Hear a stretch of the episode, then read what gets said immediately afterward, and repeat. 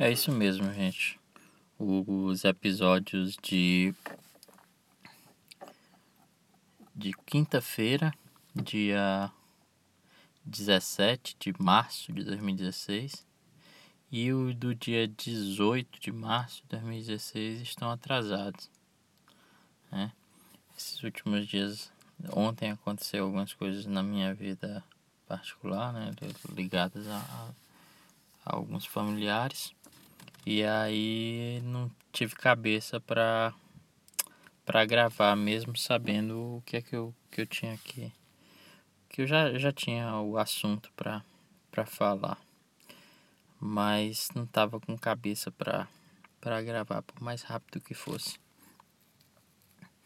Provavelmente eu tô, eu tô gravando isso agora mas não vou publicar é, ainda hoje.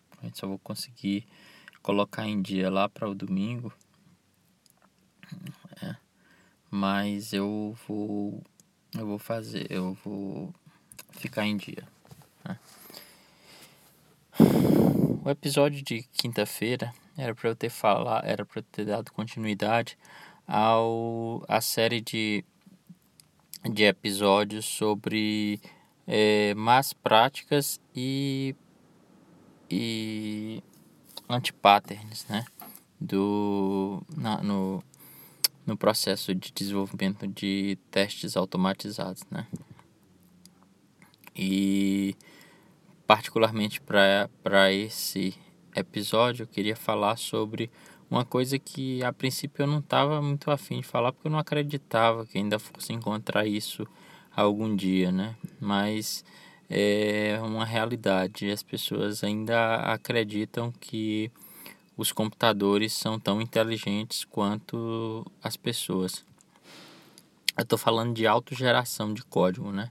Muitas ferramentas é, que se propõem a, a ludibriar os tolos, é, no sentido de autogerar testes unitários para facilitar a vida do, do desenvolvedor, do testador.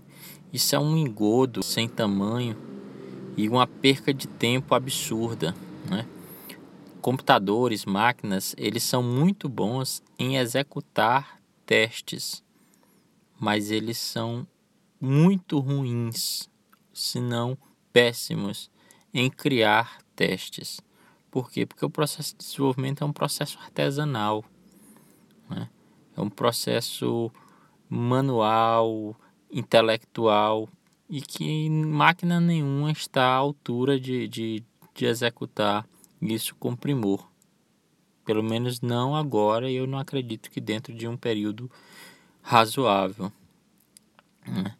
Então, autogeração de código, eu só estou falando dela agora porque é, eu encontrei essa semana um, alguém utilizando isso como argumento durante uma, uma, uma discussão.